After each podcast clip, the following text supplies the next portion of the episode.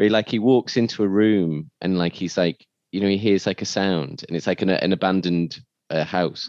And he sort of goes through and he's like val kilmer's walking through like what's going on what's going on what's going on. It's in like the daytime. And then he just turns around and he like pulls back a shower curtain. And it's literally just an owl that just goes like and then like and then like the owl flies off and it's just like and it just carries on. He sounds like that's like no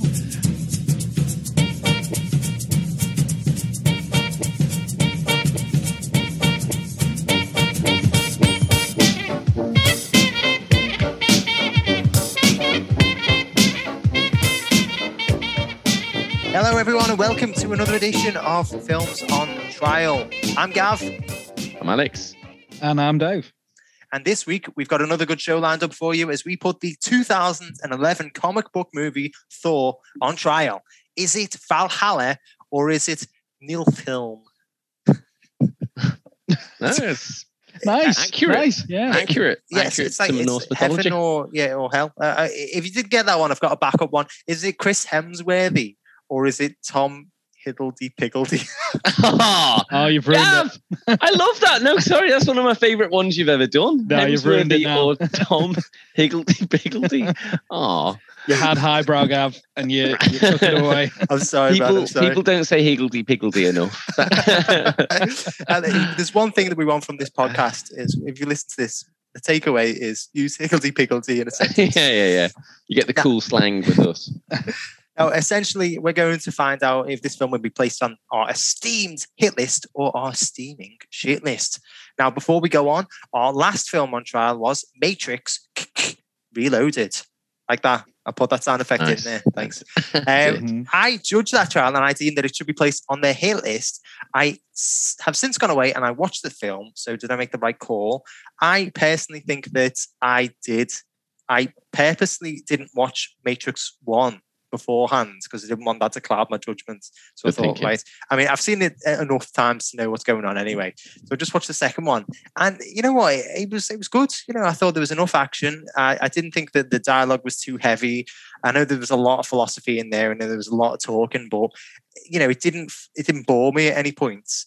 And at the end, though, I, I I was feeling sort of this slight optimism, uh, and then this crashing sort of reality of just like, oh no, actually, the third one's shit. Yeah, But yeah, yeah. it- The one's beyond. Yeah, shit. Yeah. Yeah. so, so I think as a standalone film, I think it's good. I think if you compare it to the first one, it's nowhere near as good. But then if you compare it to the third one, you know, it's it's much better. So It's a yeah. classic. Anyway, Did you uh, think that Mara? Did you think the Merovingian? Do you think he was French enough? I, I think it could have been too more French. I was thinking maybe if we would have had a string of um, uh, onions around his neck. And he was doing it on a bicycle, his lines as, Yeah, as yeah. he rode around the restaurant. Yeah. If he had like a horizontally striped black and white Yeah, yeah. long sleeve Yeah. t-shirt and was carrying a baguette, I think that's the only other way that they could have made him out to be more French than he was. You know what? They should have just CGI'd Pepe Le Pew. And, Warner I- Brothers got the rights. it, it did it did make me think there it was like they did sort of tease these endless possibilities didn't they they were talking about like vampires werewolves and all sorts of like horrific elements of the matrix that could spring upon us at any time and then they just didn't you know it was just yeah, like yeah. it would have been cool i think to see like all these these different other programs uh, these these other realities that could have been brought to us It was like this sort of fantastical element a bit like harry potter but uh, no it's none of that maybe in the fourth one then maybe they will have Oh, those God, elements yeah, the fourth one. Yeah. Still don't think it's a good idea. Oh well. Um, anyway, so on to the trial. Now, all of the roles have been picked out of the hat at random. So, acting in defense and trying to get this film placed on the hit list will be Dave. Now, Dave is just like Anthony Hopkins' character Odin, a, wise old sage with poor vision and bad decision making abilities. I'll give you that one. I'll give you that. and uh, acting as prosecution and trying to get this film placed on the shit list will be Alex and Hello Ozzy. Hello. Hi, um, nice top by the way. You look like that character from the Suicide Squad. What is it, Polka Dot Man? Anyway, um, so Alex is just like Idris Elba's character Heimdall. You get the feeling that throughout the entire series, his heart just isn't truly in it. and that he's probably daydreaming about the wire. and Ozzy is just like Chris Hemsworth's character Thor. It takes a number of years and several episodes before you begin to properly appreciate him. And he has a love hate relationship with his brother. Um, sorry. Uh, you were implying that I looked a bit like uh, like him from Avengers, where he's really let himself go. yeah, yeah, no, uh, no, of course not, of course not. I was just insulting you and your family. Um, you don't know that you've got a love hate relationship with your brother. The hate's coming from Jeffrey's side. You confided me recently, and um, to, to sugarcoat it for you, Ozzy, he called you an arsehole.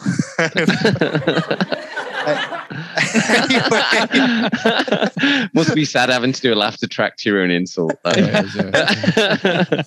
Oh, uh, no, just like real court advocates, the defense and the prosecution will be making the best case for their roles.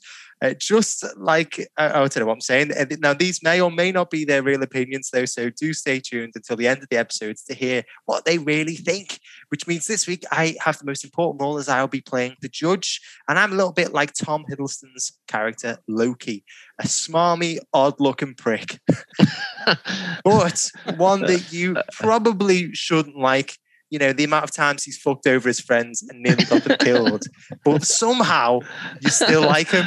Oh, and Oh, you wow. don't know why. Man, that- that's Yeah. pretty apt, isn't it? Yeah, I, I've often wondered. Yeah, I mean, I, I often think that sometimes when, when I say all these insults to you, I do have a moment where I'm like, why are they still my friends? I don't yeah. To be honest with you, Norse god of trickery, the amount of bullshit you fed us over the years, it's of taken lies. years to come out. Norse I know, you never you never know which appropriate. ones are still sort of just waiting to come out. Do you know I mean? under the surface. Ones he's just buried in your consciousness that he's just wait. He knows they're there. Yeah. I, I- you know, I think it's been so long that I've probably forgotten them myself. It gives Because sometimes people would say stuff to me and I'm like, oh, no, yeah, that was just a lie. You know, like that time with Dave, unfortunately, I'm sorry, uh, on, on holiday about, I think I told you a lie about four years ago and you said that. Yeah, and I was like, what are you on about? And I was like, oh, God, yeah, no, I was just lying. you were like, I can't believe you've been lying to me for four years. And I was like, no, no, no, no. I told you a lie four years ago. Forgot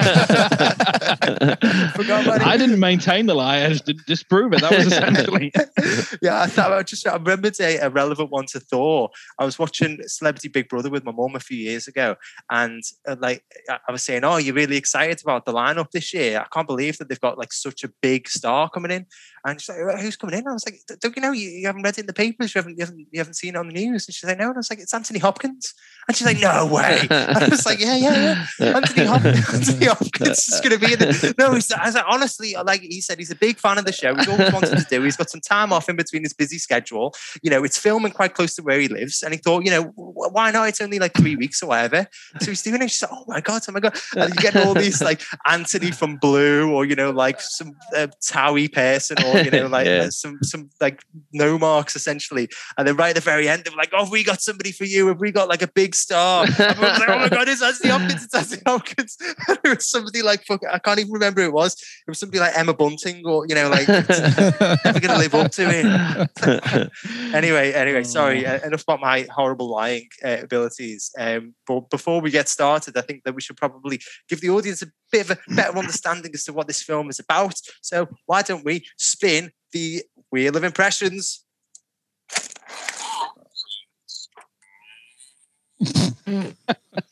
Wow. Uh, oh, it's actually landed on Joel, but I think Ozzy, you are the one most dressed like a cow. Uh, so Wow.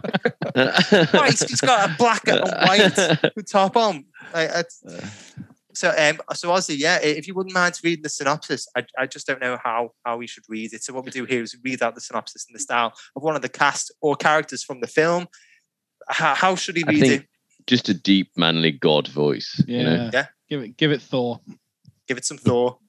the powerful but arrogant god Thor is cast out of Asgard to live amongst humans in Midgard, Earth, where he soon becomes one of their finest defenders.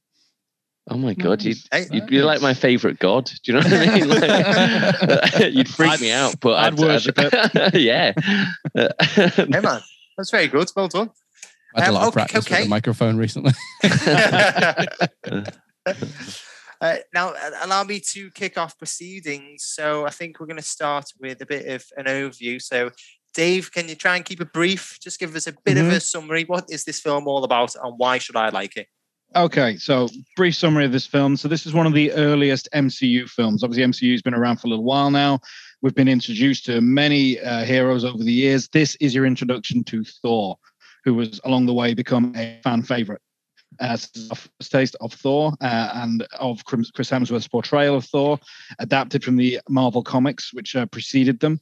Uh, a bit of a fan favorite in the comics as well, and it became a fan favorite with cinema goers. So essentially, in this story, you got Thor. Um, not the Thor we that we know these days. It's more of an arrogant Thor. He's more immature. He's more rash. He's he's got no sense of real judgment. He is um, a bit of a loose cannon, to be honest with you. So he makes a huge mistake and gets banished to Earth. So he gets to visit Earth, and he basically is stripped of his powers and has to basically become a man. Um, rival his brother Loki, who's trying to usurp his throne from behind his back, um, and learn what it is to to be revered by mortals again. Because obviously, with the Norse gods, they were uh, aliens. Essentially, is what this this film puts out there. there were aliens that just came to Earth to help Earth deal with things like frost giants and other mythical creatures that would have done them harm, and they ended up being worshipped. So obviously, he's been around for centuries, and while once worshipped uh, as a god. That's obviously slipped back into the sidelines. The Norse gods are no longer worshipped. Well, not by many. And Speak for yourself, Dave. yeah, well, you know, you keep your customs to yourself, but um, and essentially, yeah, it's about him learning to work with men again, uh, mankind, and uh, ultimately become the god that he's supposed to be and the heir to Asgard that he's supposed to be. Lovely stuff. Thank you very much, Dave. Very concise, very thorough. I I I think that sounds pretty simple. Very, you know, sort of um, you know, very. I I don't want to say like a simple plot, but I mean, it, it does. It's not overly complicated, and it sounds like I would enjoy it. Alex, why wouldn't I enjoy this film? because it's basically all continuous plot from the start to the finish. Like it, I'd say it is a simple plot, but every scene is just another bit of plot being put into your face again and again and again. This film doesn't take much time to really enjoy itself. It doesn't. So, so you've got like you've got some really interesting setups here. You've got like Thor being in the real world, like when he's landed in hospital, and he's getting to know the humans and stuff like that. But it doesn't just spend time uh, like enjoying that moment. You've got this god that's come down, and how is he going to sort of, you know, almost like a fish out of water syndrome? And you're like, oh, this will be an interesting part. And then you just get thrown in with another bit of like another bit of plot points. It just sort of goes from plot to plot to plot. You have this parallel thing where Loki's sort of usurping the throne in Asgard as Thor's in as Thor's in um in Midgard and on Earth. Just doesn't really it doesn't really take the time to make itself interesting. It like for example, take the example of the love story between Thor and um uh, Natalie Portman in Jane. in the in the, say again. Jane. Jane. Jane, sorry, yeah. so it, it just doesn't really take time to do it. I mean, it happens, they have about two or three scenes together, and then it's like they're in love because they just have to be in the plot just because. Do you know what I mean? It's not really much more than that.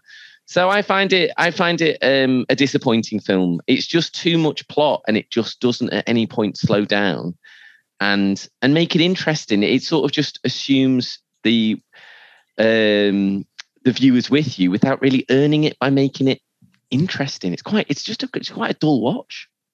Okay. Um, Dave, quite a dull Mm-hmm. watch. I mean, Alex has said that there's just too much plot going on. I mean, what is the script like? Is it very plot heavy, or does it kind of, uh, as Alex said, make you um, it just assume? Does it assume that the audience already knows who this character is and what they're all talking about? Um, I'd say there is a bit of an assumption made, but a, a fair assumption. Insofar as they, they expect the audience probably understand that Thor. Well, well uh, forget the uh, Marvel side of Thor. Forget the comic book character. They assume that the audience will have a vague idea of who Thor is. You know, the Norse god of thunder. Uh, possibly they've heard of Odin. They know he's his father. They might have heard of Asgard or Valhalla. You know, there's bits about Norse mythology that, that is in the general population's mind. I would say they do seem to know a little bit about it. So I'd say it's a fair assumption that you don't have to introduce them as heavily as maybe you would uh, a more obscure Marvel character that doesn't have any groundings in like mythology or or the real world. So I'd say there's a little bit of an assumption there, but I think it's a fair one to make. Um, and they don't layer it on too heavily. There's a little expository dialogue just to explain to people, but it's done mostly with the use of cutaways, you know, voiced over by Anthony Hopkins, who plays Odin. Um, and I think, you know, they fly through it relatively quickly. They just give you the key points, they give you the key bullet points that you need to know what's gone on before, what has preceded this story that you're now watching, and then they move on with the story that they're telling. And I don't think it, it it's got a good plot as far as it flows, so it does move quickly through its plot points, but. That's what story's meant to do. It's meant to flow like that, meant to meander. They don't labor on one for too long. I think it moves a decent enough pace. Uh, I would say it maybe slows down slightly when he's on Earth for a bit after the bit where he's tried to um, take back Mjolnir, his hammer, which he's without his powers he can't lift. I'd say maybe it slows down for a little bit there, but that's only for I would say 20 minutes or so in a in what is a relatively long film. And I don't think you want to go too deep into explaining things and explaining who Thor is and where he's come from. Otherwise, you know that that the film's time is just going to get beyond you. Okay, thanks, Dave. Uh, Alex, um, you've got a, got a point there. Just, just, I, I would say we definitely don't want to. I mean, I don't want any more explanation of Asgard and all of this different stuff. What, what I feel the film just missed was these opportunities to have a bit of fun. There's not a lot of sense of humor in this. I'm not saying there's no jokes. I'm just saying there's not there's not an, there's not an element of thinking right. This is the interesting part of a story. So let's slow down. Let's stop doing all of that Asgard politics stuff and let's enjoy that Thor's finally back on Earth, or let's explore how the humans. It just sort of goes from pot to pot to pot. So I, I, I think I wish it had slowed down a bit. I wish it had been a bit slower in bits, and we could have built up back characters. I'm sure we'll come to that a bit in in a bit. We could have built up his relationship with Jane and all of these because you know it doesn't slow down, and it is just sort of. I wouldn't, you know, it's just it's just very blandly paced and it sort of just goes on and on and on and on and on. But you, you just feel like the heart of the film really was that bit where Thor comes down to earth. And, and you just like that goes, it goes past it really, really quick. And you just like, wait, wait, where am I now? And it just carries on from there. And I, I just, I think you don't get over that disappointment throughout, throughout the rest of the film. And it just doesn't really seem interesting. Okay, uh, thanks. Um, Ozzy, Dave mentioned that like the film slows down a bit when Thor gets to Earth. Alex said that Thor getting to Earth should be the biggest part of the film. Um, uh, Dave also said that like when he does come down to Earth, it slows down. The pace of the film slows down, but that's only 20 minutes for what he said was a relatively long film. So, firstly, what do you think about the length of the film? Is it, is it too long? And secondly, does it slow down at that point? And do you think that it, it shouldn't because it's you know it's such an important moment? So I remember the very very first time so I watched Thor. I felt like it was one of the most boring films I've ever ever ever seen. You know, it it's long and it's wordy. There's lots of just unnecessary dialogue, and it's exactly as Alex said. It's just plot after plot after plot. There's never time to just yeah to enjoy what you're watching and to enjoy the the real visuals which can be had here. So that bit fully fully on Alex's side. Uh, since watched it uh, again uh, very recently, and um, you can see that it's an early part of this cinematic universe, and you can see that he's just been they've just thrown him out here to get him in before Avengers came out. It's really just a way of introducing a character as quickly as you can so that he can be part of the bigger the bigger sphere. This is a it's a really really long film um, with pretty you know it, you could have really enjoyed not being on Earth and built up to him coming to Earth. That would have been a great story. The backstory, you know, the the bit where he fights the the frost giants and all that sort of shit. That's exciting. Like that's actually good, and they're like pretty passable as a scary uh, monster. And then, um, yeah, then he comes to Earth and like it's like Superman. You know, it's a film that we've all watched before or a story that you already know, and it's just not really done very well. You come down and he meets, you know, a shit scientist or three shit scientists who. Hey, I think that, like let's not question how how good they are at their jobs. what I mean, like they cut But like, no, they- he's got a point. they're meant to be like astrophysicists, you know, and they're actually. It's like watching uh, what's that film, Twister. That's what they are. They're just Yeah. the scientists from Twister, like meteorologists. They're not astrophysicists. They're just chasing storms to, to to do whatever, you know, which is exciting in itself. What a great film! But um, Thor meets three shit scientists on Earth. What, what will happen? like I mean, what better? What better for meteorologists to meet than the actual god, the actual thunder? However, they're astrophysicists, so you know it's kind of kind kind of a moot point. But um, it's just for me, it was just a bit tedious as as a film. There's lots of glimmers of hope in there, but it's early days in the cinematic universe, and and in comparison with the film that came before it, you know, Iron Man Mm. and Iron Man Two, it's shit. Like it's just it's just rubbish in comparison to them. And and like you mentioned in the starting point, yeah, and you if you take it just on its own merit, I, I think it you would I think you could quite quickly get turned off the cinematic universe and just the superhero genre in, in general. It feels like it's tired. And and you know, they had to really give it a kickstart afterwards. It's only, you know, I think it's only until you go to Ragnarok when Thor became a, a character that you could be bothered to watch. Mm-hmm. Okay, right. Thank you very much for that, Ozzy.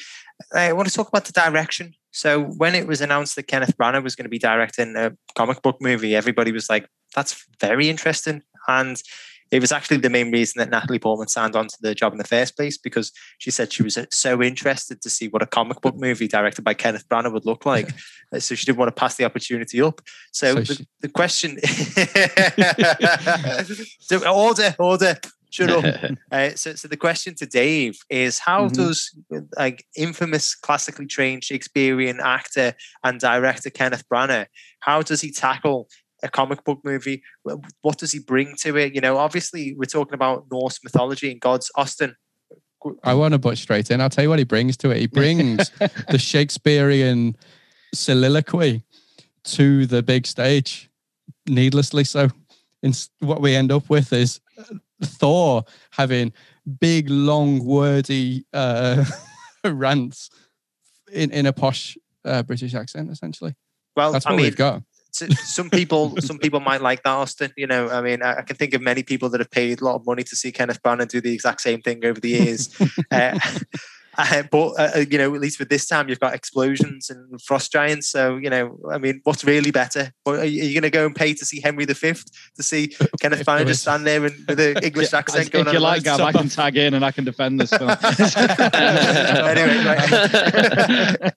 right, yeah. So, so Dave, yeah, um, yeah. What, what does Kenneth Branagh bring to it? You know, uh, uh, and uh, does he does he do a good job? I would say he does. I think Kenneth Branagh is not. He's one of those directors. I would say that it can be quite flawed. You know, I accept that in in terms of the stage, he's nigh untouchable in terms of what he's capable of bringing to the stage. But in film, I think there have been flaws in his work in the past. What are you thinking this of? one- Not Artemis Fowl, surely. Oh, I, I, I that don't was know. I. I wouldn't like to point fingers. that had to be brought up at some point. I'm glad we thought that out. but in this, like you say, this is a comic book movie. This should not be the sort of thing Kenneth Branagh is any good at. And actually, he shows you some versatility here. He actually can direct a comic book action sequence. He actually can deal with characters who are, you know, from uh, this comic book world. You know, they're not these deep Shakespearean tragic heroes. I mean, I suppose you couldn't say Thor can be interpreted as a tragic hero, but I, I dispute that there are long soliloquies, long Shakespearean soliloquies in this. This was a film that was aimed at, you know, the the preteen or early teen market you know this is for kids they're not going to keep the kids on board if they keep the the dialogue to this like expansive uh you know visual epic poem you know it's not going to work that way. So i would say the dialogue is short and snappy. I mean that's more down to the script than branagh. But i would say his direction is fantastic and he gets good performances out of his cast. I'm sure we'll move on to them shortly. But in terms of the visual epic i'm going to bring that in as well. The visual side of things the camera work from this is superb. You know, the man's got a great eye for how to frame a shot. He's got a great uh, idea of how to bring out the most of Asgard and how to show us this side of Asgard. You know, I mean, obviously the CGI fills in a lot of the gaps. It is uh, CGI heavy, this realm of Asgard. But I think the interior shots that he has to do, the work that he has to do with the characters, I think he excels. I really do think uh, Kenneth Branagh showed a great deal of versatility in this, worked well with the cast, and actually delivered a tour de force. Thank you very much for that, Dave. Yeah, that's a good point that Dave makes. The this is the first time that we've seen Asgard. This is the first time that we've seen Uh, otherworldly location in the MCU. So it's a big ask to kind of bring that to the screen for the first time and to conceptualize that, visualize that, and then give, give you know, essentially that is then going to be used as a, sort of a starting block for other directors in the future because as you know as the mcu has progressed it's gone more sort of otherworldly it's gone more into space and different dimensions. So yeah it's you know an interesting starting block. Um, it must have been difficult. So how how did he uh, tackle that alex? Uh, you know, I, the CGI of Asgard itself is, uh, you know, I'd, I'd, say it's good. You know, the actual exterior shots of the city, which you know, there aren't many, but you got the Bifrost Bridge, and you know they kept that in, uh, you know, up till Thor Ragnarok. So you know it set a good. I wouldn't. I wouldn't say it set a bad stage for for the city of Asgard. It does have, you know, when you got those interior shots of like of the palace grounds when you've got a room a, big picture it's fine but when you got it, it, just feels like that cgi you know like those feelings that they're not actually like level on the floor almost where they're standing it's got that kind of throne room feeling where you just feel like you're in a CGI fest, and it doesn't. Th- those bits haven't dated well. Um, I'd say the CGI is a bit of an issue. I mean, I think Dave's oversold it a little bit on Kenneth Branagh's direction here. I'd, I wouldn't say there's anything particularly where I ever thought it was very. I mean, I mean, it was it was quite bland in a way. Nothing really beyond a normal sort of TV show directing, really. There was nothing, no, no sequences that I thought, wow, that really required, you know, a lot of it's just over the, you know, it's a lot of like Ozzy's right. There's an awful lot of talking in this film, an awful lot of just dialogue, and there's an awful lot of just over the shoulder dialogue, you know. Uh, just coming back to CGI, because I would I would disagree with Ozzy when he said that the initial sequence with the Frost Giants was good. I didn't think it was good actually. I um I thought it was really dark. I mean, the first action sequence, there, there isn't a lot of action in this action film. And that's one of the biggest ones is right at the beginning when he's fighting the Frost Giants. And it's maybe it's good, but it's so dark that honestly, I, I like I was watching it with my wife and she was like, like my eyes are hurting just because you don't you're kind of straining to see what's going on. I understand it's a dark realm or whatever like that, but it, it just isn't it's not very fun to watch. And I think it does that that terrible um, makes that cardinal sin, which I think they learn from, which is it's better to have a small amount of good CGI than an awful lot of dark CGI. Um, there and then there just really isn't that much action after that, and and it's all CGI, all of it. And I know you know 2011 it was a bit more acceptable then, but you know, after that, you've got pretty much no action until when he tries to get the hammer, and then it's kind of like a boring few little fights. Again, nothing you wouldn't see in your standard TV show. And then later on in the town, you get the destroyer come, and he sort of just Iron Man's everything with his eyes and destroys things, and people are sort of flying bits and bobs. But yet again, like Ozzy saying, when this destroyer is coming and you think like is this the climax of the film? When the destroyer is coming and flying these lasers out of his head they're still talking to each other. They're still having these big chats to each other and you're like oh my god like shut up. And these fake outs that where he's like oh i'm not going to hit you though i do hit you and it it's just extremely boring. And then after even after that's finished you've got 25 minutes more and it ends up in this climactic cgi fest where you've got lasers flying into Jotunheim and then lasers flying this way and it, it's just a bit it's all just a bit headachy and it's all very CGI. And and I would I would say the direction just isn't isn't good enough really. And the CGI, I don't think even at the time, I'm not saying it's bad dated badly. It isn't. It just isn't used well. It's not a good, not a good use of funds. Okay, uh, Dave, mm-hmm. talking in more detail about the action, then you've spoken about the direction and how the action set pieces were directed. Mm-hmm. But yeah, uh, at the end of the day, this is a superhero film. People go to see superhero films. Uh, I'm not going to say mainly for the action, but I think that is a large part of it. Absolutely. And Alex said that there isn't a, a large amount of action sequences here. There's the Frost Giant battle at the beginning. There's the Destroyer mm-hmm. battle at the end. Anything yeah. else of note to mention? And how well are those two uh, battles or you know fights filmed? Yeah, um, well, the opening battle with the uh, the frost giants, I thought I agree with Austin. I thought it was very exciting. I could see it fine. It didn't seem too dark to me. At the end of the day, you got the god of thunder shooting lightning everywhere. That provides you a fair bit of illumination, even in a dark world like this. Do you think the Um, frost giants just needed a few more fires? Possibly, possibly. You know, I mean, I don't know what the frost giants are so afraid of. You know, what's the worst that could happen if they just lit a little fire for themselves to keep warm? Um, and the second sequence against the destroyer, which happens towards the end, again, I thought that was a decent uh, battle sequence. That's actually over relatively quickly, though, to be honest with you. So I didn't find it too headachy at all. You know, it's um, it, it serves its purpose, battling the destroyer, and then you've got the final battle where the frost giants invade Asgard and they battle Loki for a bit, and then Loki and Thor fight on the Bifrost. Again that's a good uh, it, it's a good character piece as well as a good action set piece because you get to see the deterioration of the relationship between these two brothers which really is the crux of this film. You know loki and thor start off very close and as allies and you start to see their relationship basically crumble before your eyes. You know that is one of the driving points of this film and one of the reasons why this film is so important insofar as the big picture of mcu loki will become very important and his relationship with thor becomes very important.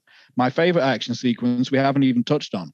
It's one that is actually devoid of CGI. Now, the, I agree with Alex, there is a lot of CGI in this, an awful lot of CGI in this. But when you think of how the realm of Asgard is meant to be and some of the battles in this, the MCU films all rely very heavily on CGI. And I think it's used to great effect here. You know, I think it really set the stage and got your expectations up for the kind of thing you're going to see. But my favorite action sequence has none. And that's the scene where Thor is breaking into basically the shield compound. Shield have found Mjolnir, which is like embedded in rock. No one can move it, so they've built like a little base around it while they study it and research it. And Thor breaks in. He's got no powers. He has no hammer, so he has to fight the agents on his way there as he's running through this like circle of like it looks a bit like the lab from the end of ET. You know, the field it lab does. that they set up. It looks a little bit like that.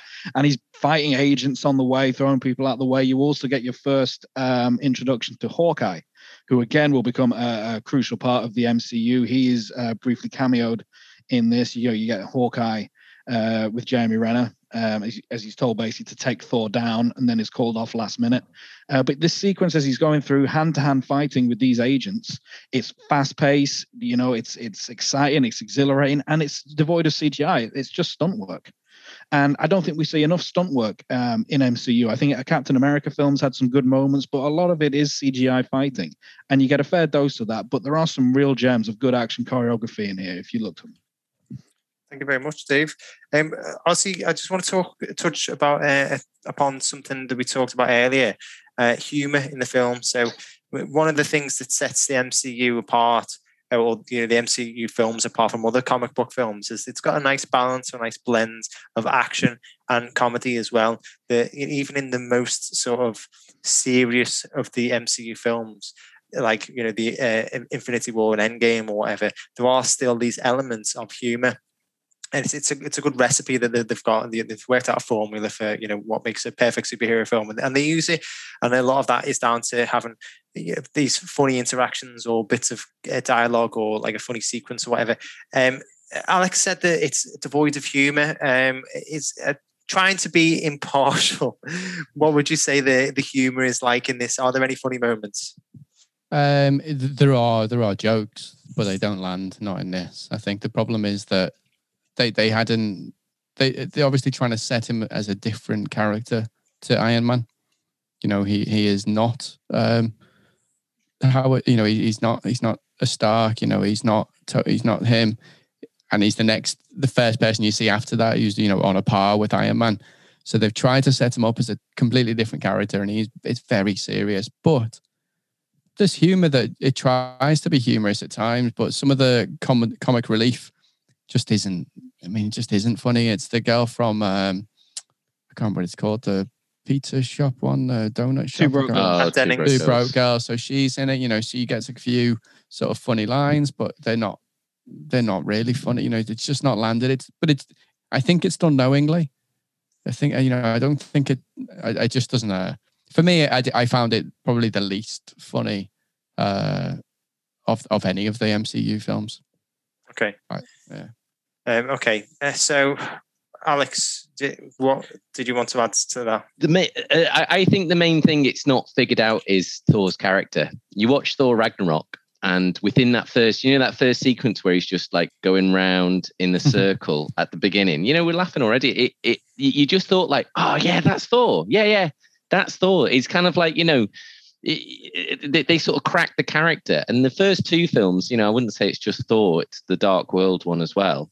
Yeah. He- they just haven't got him right, and he's not. There's so much fun to be had, and the fact that he's kind of like got this sort of like God aspect that you know slowly. I know over time, slowly becomes more human, but they just hadn't figured that out in this film, and they just didn't mine again it's uh, the big thing is just these opportunities like o- open goals that they just keep missing where like and it's, they don't spend any time on his character really it's just all about plot and what happens to thor and then the next thing that happens to thor next thing that happens to thor not a lot of character development in general and i'm sorry and I, and I know this kind of isn't fair because we're talking about thor the first one but if you've watched thor ragnarok or the avengers film post thor ragnarok with like the end game y- you mm-hmm. just you just don't find thor fun because you're just looking at him like where's are you, are you the laughs? me? yeah, where you just don't you you just where are the laughs for? So I, I, I find it it's very hard to rewatch this film. I know I know that's maybe not how it should be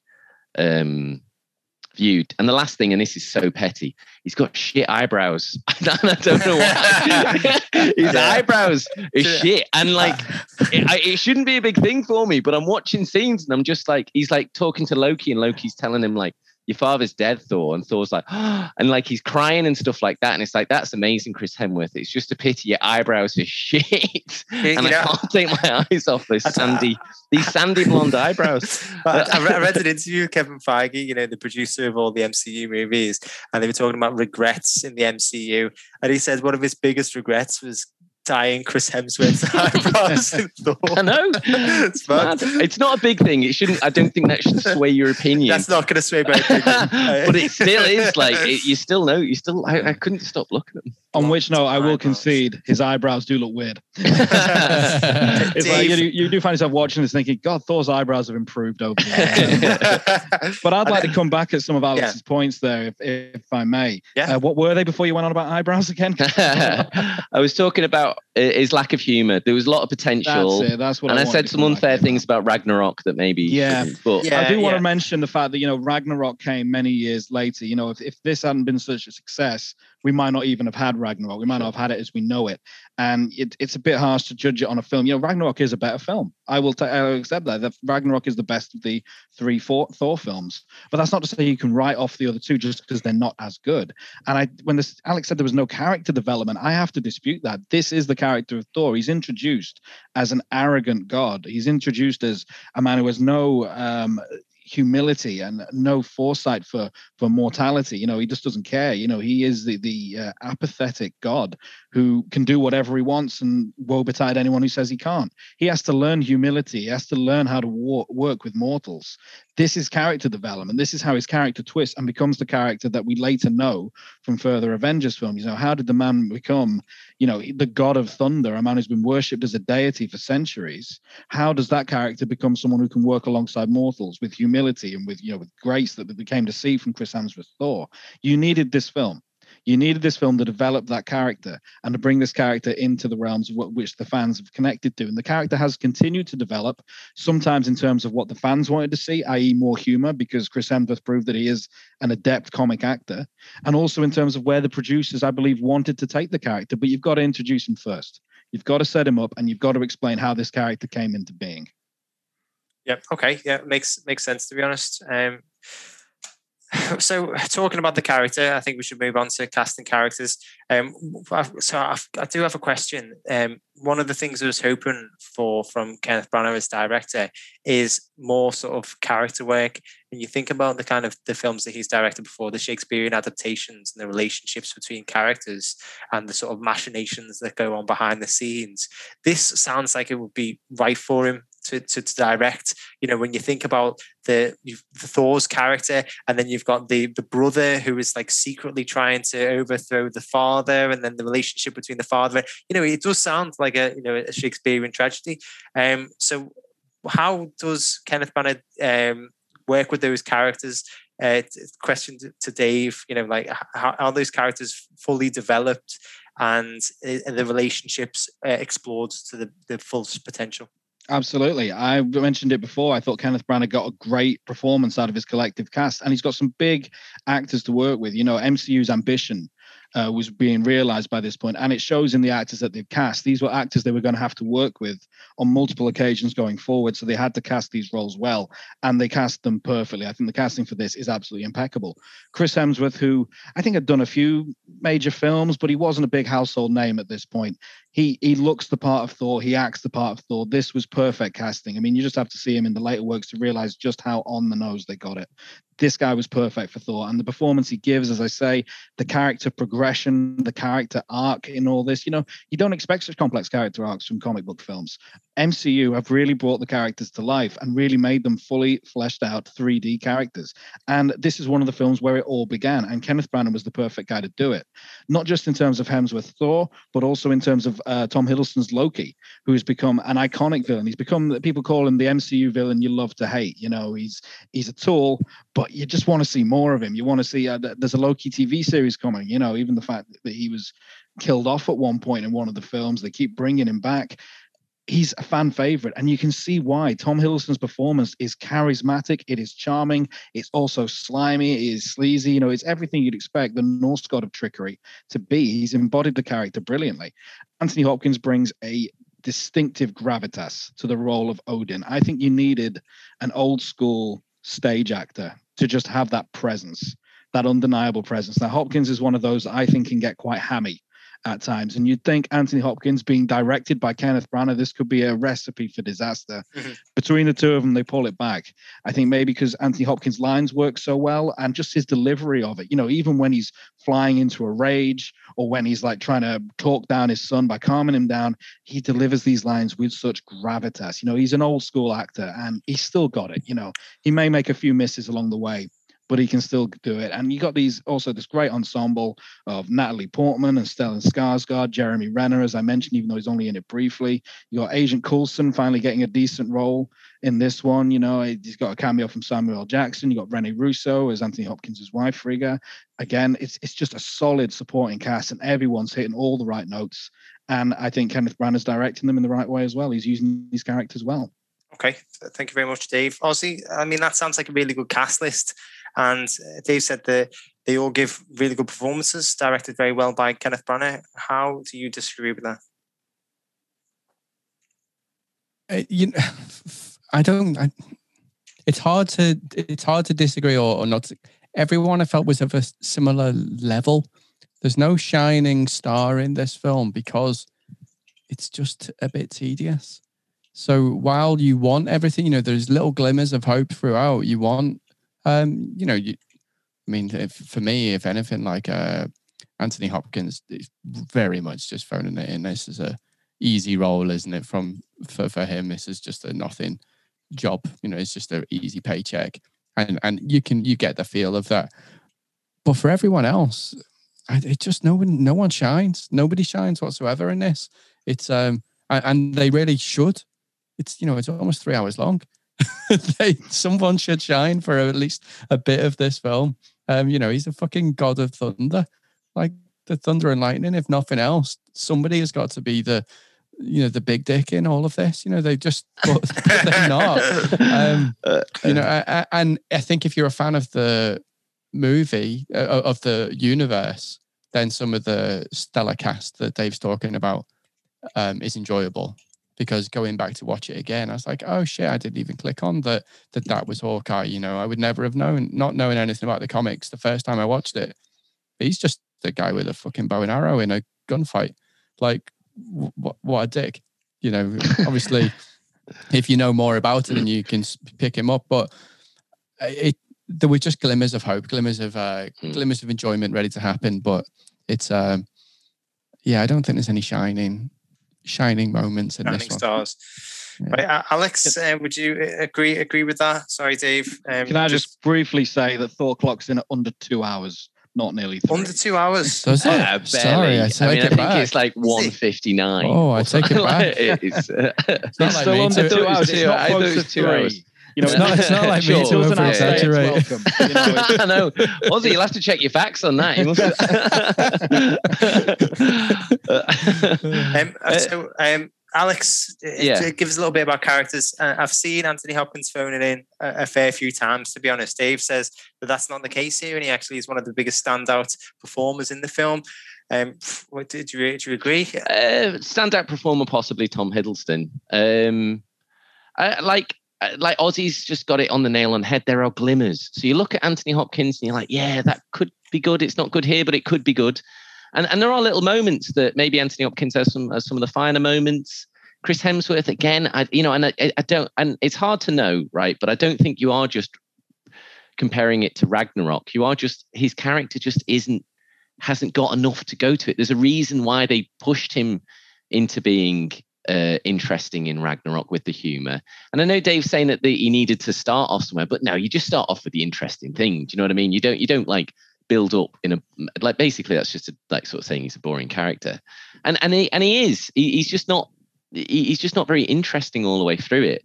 I'd say Chris Hemsworth, um, the performances wise, Chris Hemsworth, Tom Hiddleston, and Anthony Hopkins all do a solid performance. But I'd say that some of the supporting cast are woefully underdeveloped. I mean, Jeremy Renner's barely in it. You know, he's just he's literally just he just hops in a crane, is booted up, he gets his bow and arrow out, and he, he does nothing. Rene Russo again, she's in like she's in it twice. I mean, the the the backup teams, Kat and Stellan Skarsgård, I, I thought, and Natalie Portman, woefully underdeveloped, especially Natalie Portman, because she's meant to be the driving force, especially by the end. Nothing to her, like absolutely nothing to her. Like Ozzy said, she's a scientist just because you're told she's a scientist, and she just seems. I'm sorry, she just seems gorgeous, and that seems like the only thing that's sort of really going on in in in her character wise. The worst characters haven't even been mentioned yet, and they're Thor's backup team, like Sif, and then there's some there's some guy who's just like eats a lot, and that seems to be hilarious. Like, and I'm sorry, I'm gonna say I'm gonna climb out of Kenneth Branagh's asshole here and say that I don't actually, I don't actually like him that much as a director or as an actor. I'm not, I'm not as big, I'm not as big a fan. I don't. This idea that like, wow, he's fantastic with Shakespearean.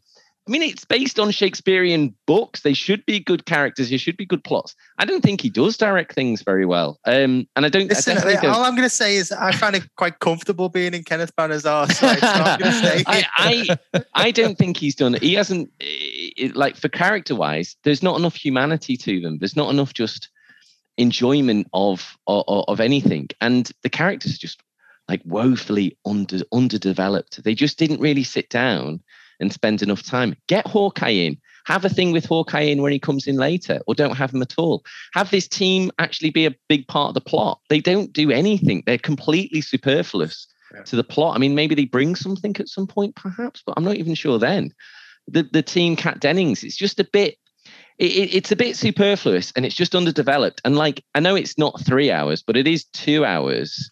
And there was enough time to to spend doing this. And other films that have had an hour and a half have, have managed to do it. And it's because of this over it's this over focus on just plot points on this and this happening and people saying that this is happening and then people saying something about that having happened and it being a nice little line but not spending any time developing characters or making it interesting and fun for the viewer like that's that's that's what you get from watching thor you just think this isn't fun i'm not enjoying this Okay, Dave. Um, whatever you're going to retort there, can you put it into your closing argument?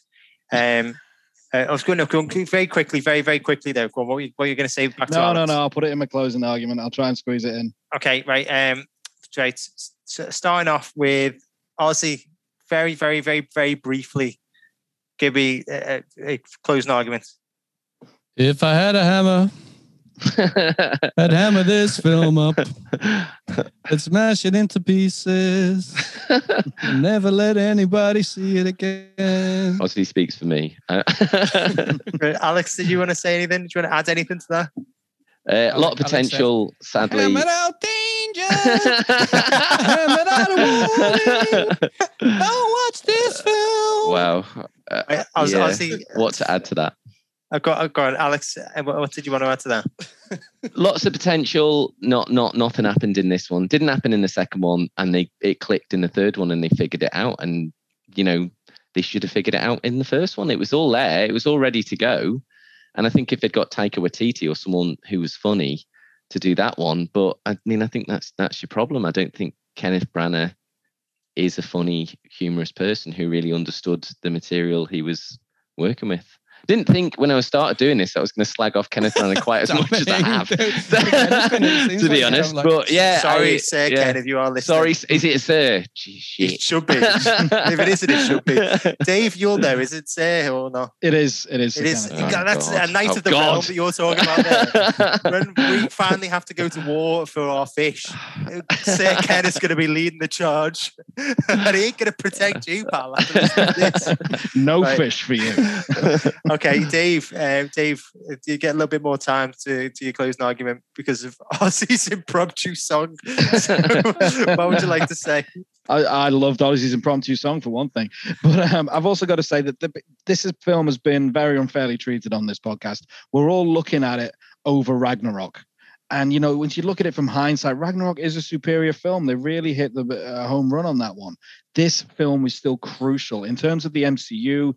This is a key foundation stone that was set down in terms of the Avengers, in terms of Guardians, in terms of Ragnarok, and in terms of everything that has followed on afterwards. If this film hadn't been successful, and hadn't been well done, the landscape would have changed completely. So if you're going to look at it in the big picture and, and keep Ragnarok in there, you've got to respect that this film uh, was crucial in bringing those films to the uh, the form in which we now know them. That uh, that said. As a film on its own merit, it stands up. The direction is solid. I dispute anyone who says that it is not. The cast, I think, do a superb job. They were perfectly cast for their roles. Alex mentioned before the bit I wanted to come back on was talking about the superfluous characters. They are just that. They are superfluous characters. You know, they are supporting characters. You can't develop every character that flickers up onto the screen. You, there's just not time. You know, we're trying to keep this under two hours. Like I say, this is for a younger audience. You got to keep the dialogue snappy. You got to keep the action interspersed throughout, and you've got to keep your characters interesting. Develop them. Develop your key ones. Form relationships. Form goals. But you can't do that for everybody who passes through the screen. And I think all in all, when everything's said and done, this film looks great. It's got solid CGI. Marvel were clearly putting the money into the films. They got a solid director. They got a solid cast, and they used them all exceptionally well. Okay, thank you very much for that, Dave. Right. Okay, so uh, I've got quite a bit to mull over. So while I'm mulling, I think it's time for a quiz that I'm going to uh, do. So I'm going to try and deliver the quiz while I'm mulling. So it's all about. Uh, well, I'll give you the title. It's called Thor or Thord, and you guys have got to choose whether it is a character from Norse mythology or a Scandinavian frozen food company. Mm. That's Uh, a so yeah, I was originally Okay. going to call it Thor Arse, but uh, I don't think it, it captured Why- what the quiz was Why about. didn't you? Why didn't you want to? I, I, you know, because I made such a highbrow joke at the beginning, and I was like, I don't want to lower the tone. And also, if I call it Thor Arse, they might not realize that it's about frozen food. Uh, True. Uh, where's this going? Not again. I So, love yeah. that. I love that you do think of a highbrow um, title, pretty much week in week out. However, you always feel a Yeah. need to tell us the lowbrow title because that's the one you really, really yeah, are you proud really of. like. That's the one you're You really- proud of. You really That's do like have your your, real cake and eat it. Yeah, exactly. when it comes to these titles. I like the best of both worlds, you know. See, with me, it's like kind of going out for a hamburger and staying home and eating a steak. You know, you get both, you get both of them. me. Anyway, Brilliant. right. So the first one is Donar, Donar. Didn't. Uh, Scandinavian food company. Food company. like Norse mythology. Uh, well done, Ozzy. Norse mythology, yes. Uh, it's, Ah. uh, Thor uh, is it's Thor basically in old High German. So yeah. Um, second one is uh, You know what? Gefju. I've ju- I, I, I haven't been keeping up with my old high German recently. It's not changing. It's not changing. There's nothing to keep up with. No, I know, no, no, no. There's there's been a lot of advancements in the new High German Testament. Um, yeah, okay, so the next one is Gefjon. Gefjon. Mm, Norse mythology. food. Food. Okay, well done to Alex. That one is the goddess associated with ploughing, or as we say in the UK, lovemaking. Uh, okay. so um, next one is uh, Magna Hill. Magna Hill. Mm, food. Okay, Food. Uh, food. Dave. Food. Uh, well done. You're all right. It is food. A second generation Swedish family company that specialises in frozen organic vegetables. Uh, Good to know. okay. Good to know. Good to know. Good to know. Well done. Uh, okay, so the next one is Polarica. Polarica. That Gonna go for like food. Yeah. Yeah, I'm sticking with food. All same Sounds like- food again. Uh, Yeah, well done. like you all. from IKEA. It, you, yeah, you probably can't get it in IKEA because it's a Nordic company that specializes in frozen berries, including lingonberries, sea buckthorn, and cloudberries. So I've never had any of those berries in my life. now you know where to get them from, Dave. Okay, the next one is Gosta. Gosta. That sounds like a mythology. Be both. But Yeah. mythology, I'm going to go for. I'm going to go with mythology. It's you're- such a good chocolate. All wrong. It's a Swedish company that Ah. specializes in frozen fish and seafood. Okay, so the next one is Forseti. Four Sitter. Mythology. mythology. Yeah. Food. Uh, well done, Alex and Dave. Uh, Well it's the Norse god of justice and reconciliation. Um, and the penultimate one is Ratatoshka. Ratatoshka. Is that a Mythology. Disney film. In Russian. Uh, in, in Russian. I'm gonna say mythology. Isn't it a little little mouse? That it's a great chef. I'm, I'm going to go with mythology. Uh, yeah, you're all right. Uh, it is, uh, but it's not a mouse. It's a mischievous squirrel who runs up and down the world tree delivering messages. So yeah, Cooks, and then cooks an amazing soup. who just got an amazing ratatouille. Don't let me Delivering hair. messages. Who's, who's up that tree? yeah, yeah. The whole world, Dave. The whole world. Um, So the last one is Ardo. Ardo. Food. Food. Food. Yeah, all right there. It's a Swedish company that specializes in frozen fruit and vegetables. So They've the got a lot next, of frozen food, frozen fruit. Um, It's very cold. actually, yeah, They didn't, that- that's they the didn't only one intend it to be that way. Things just Yeah, it's happen just just call it food in Sweden. Yeah. But this- and uh, well done. So the winner there is Alex. Congratulations, you've just won yourself a bag of frozen lindenberry uh, Ah, berries. You. Uh, I, I can't guarantee that they'll still be frozen by the time I post them to you. right, I'm going to keep this short and sweet. Um, very good points, to be honest. Very interesting. Um, I'm going to admit that when I watched Thor for the first, I've only seen it once in 2011. I didn't like it at all, to be honest. I, I- you know, and I don't. I think maybe at that point it's because the only other MCU film I'd seen was Iron Man. Um, so taking that out of, of my thought process, I think that there's a lot of good arguments on both sides. Uh, Alex, when you were saying that there's a lot of potential here, but they needed to figure it out a bit sooner, and that they could have spent a bit more time focusing on the character of Jane and their relationship with Thor. I do appreciate that. I think that Jane is probably one of the biggest characters in the in uh, in the Thor uh, films, and they sort of dropped the ball with Jane so much so that they had to write her out the third film, and they're going to bring her back in the fourth to make up for it. But I do agree with Dave when he said the there are superfluous characters. You're going to have that. You're not going to have a film where every single character is developed. I'm thinking about like Die Hard. I don't really uh, know a lot about the backstory of the reporter and you know what he does when he gets home with this with his black eye. Does he, Or the does he put terrorists. frozen lingonberries on them or does he put frozen fruit and veg? I don't know. What's what's Eddie's motivation in Die Hard? yeah. So, you know, I, I can understand that. And although you said that a lot of the other characters aren't very well developed, I think really this is about Thor. And when you compare him from the film Thor, the original one, to the later films, you can see how much he's grown as a character. And it sounds like he does a lot of that in this film. I forgot that he started off as this brash, arrogant figure that had to be humbled and had to learn how to work with others. That sounds like it's an important part of that character building process. I also think that the spotlight on Loki as well. Um, as Dave said, if this wouldn't have been so popular or so successful, then we wouldn't really have this Loki TV show coming. You know, like he has become one of those villains that you love to hate or just love to love. And I think there's also a lot of development of the character Odin as well. Um, I think it was always going to be a difficult task for any director, especially Kenneth Branagh, because he hasn't had that much experience in directing comic book films or big action films. But it sounds like he did an all right job with what he was given. And the fact is that this is such an important starting block for this big franchise. If it wouldn't have worked, then we might not be where we're at now with the MCU.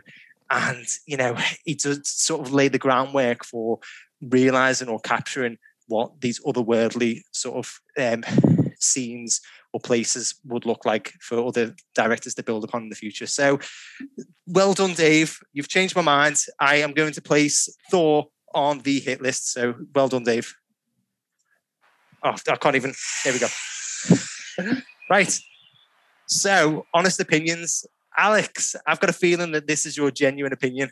Yeah, no, it is. I uh, uh, maybe I don't think I really stretched it too much. Um, uh, Dave's right. There is character development of of of uh, Thor, but no, I mean I do think some of the characters. You know, we were talking about superfluous characters, but if they're superfluous, don't have minute. You know, and, and there's so many characters that I would say maybe if you hadn't had the minute, you could have spent more time focusing on Jane. I, I just think it's a bit of a boring film, and I I think it's too much plot development and not enough. Um, not enough just taking its time. Uh, and yeah, I mean, I, I, don't. It's impossible to watch this after watching Ragnarok. I think and be entertained. I, I, I, so, know, yeah, but I think you've got to look at it as a, a, separate film because I think Ragnarok just did so much for that character. Uh, you know, know but, but so how can you? It's hard to. You, you, just can't now watch it. It's, But even not Ragnarok, even just after get after Endgame or one of those films, it's just hard to watch Thor now and just be like, who is this? That that's your question, really. It's just who's this character. So no, for me, deserved. No, I'm not completely on the other list, totally, but it would have edged onto it for me. Yeah. Okay. And Ozzy. Um, when I first saw it, I thought it was just boring and shit. Um, but actually, you know, I, I watching it again with Katie and it was there were times where I felt like I had to I kept having to like, oh, you see that, you got to remember that, you know, and it's all of the, it's good to watch it once you already know what's going to happen, you know, where he yeah. becomes. I felt like I was apologizing for it a lot. I still liked it as a film. I think there were a few funny moments, which I didn't find funny the first time around. I appreciated some of the jokes a little bit better. Um, you know, and some of them, some of them actually are funny, but because I was bored of the film, I just didn't give it give it the break. Whereas this time around, yeah, I kind of liked it. Um, so I think I'd have edged it to the hit list as well, but only for what it becomes rather than what it actually is. Okay, right. Thank you very much, Ozzy. And finally, Dave. Um, yeah, I, mo- I agree with most of what I said. Um, it does get a little dull at some point, and given it's not one of the longest Marvel films, you know, it, it has no scope to really get tedious and boring at any point, but it does. Um, I do believe the performances are good. I do think Kenneth Branagh did a decent job, especially because this this isn't his forte. This isn't a field he knows much about. I think Aaron did a very solid job. It is crucial this film in terms of building what MCU would become. Um, but it is tough to look back at it now. We've seen Ragnarok. Ragnarok is that's a much better Thor. It's a much more entertaining Thor it is tricky to go back to this one, which is you know the the character in its infancy before Hemsworth knew where he was going to take it, before Feige knew where he wanted to take it. Um, but it's still good. It's still a solid entry into the MCU. I actually quite liked it when I first saw it. Looking back on it now is harder because of how Thor has developed. But that's testimony to the fact that they got the casting right and Hemsworth has taken this character places. Um, so yeah, I think it was it's a key foundation stone, and I would put it on the hit list for sure.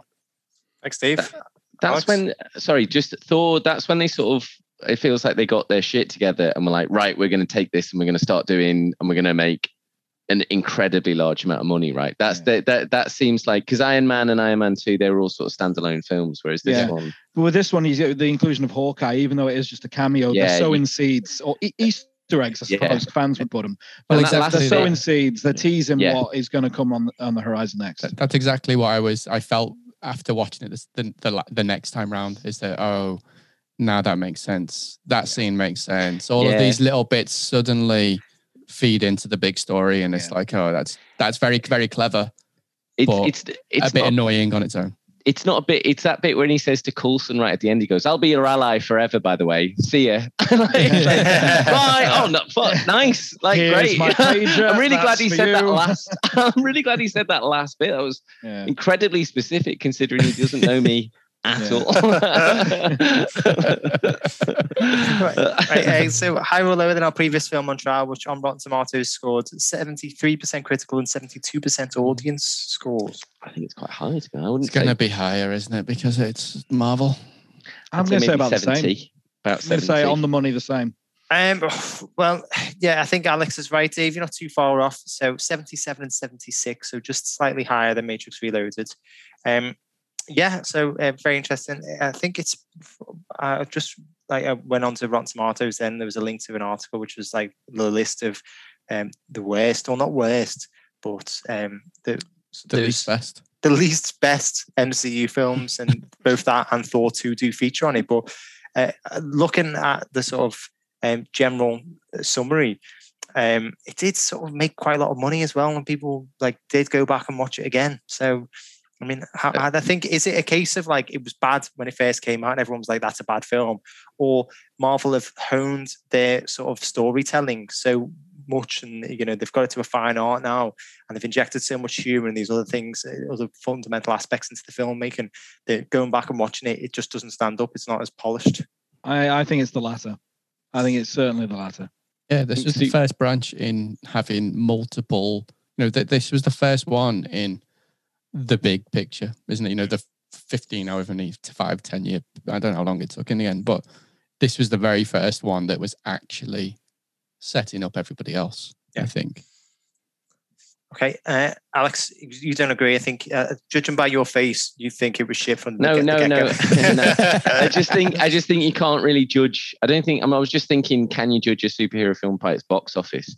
Because they just shit money, and Suicide Squad made it back. Do you know what I mean? So I don't know if that's a good yardstick. I maybe maybe I'm wrong. I mean, maybe you know it's fair enough if people want to go back, but it's also part of the franchise. So part of it is like I went back and watched all the four films again, and uh, all the MCU films again over lockdown. Do you know what I mean? Because why not? I did the same thing, mate. I did the yeah, exactly. thing. But And that's why I've watched you it. yeah. You're going to watch Thor because it's it's quite an integral part of it, and you know, so I don't know if it how much you can judge it, it as being a good film on, on, on its own. What I did know is I felt like I got through Thor. No, do you know what? Thor was okay.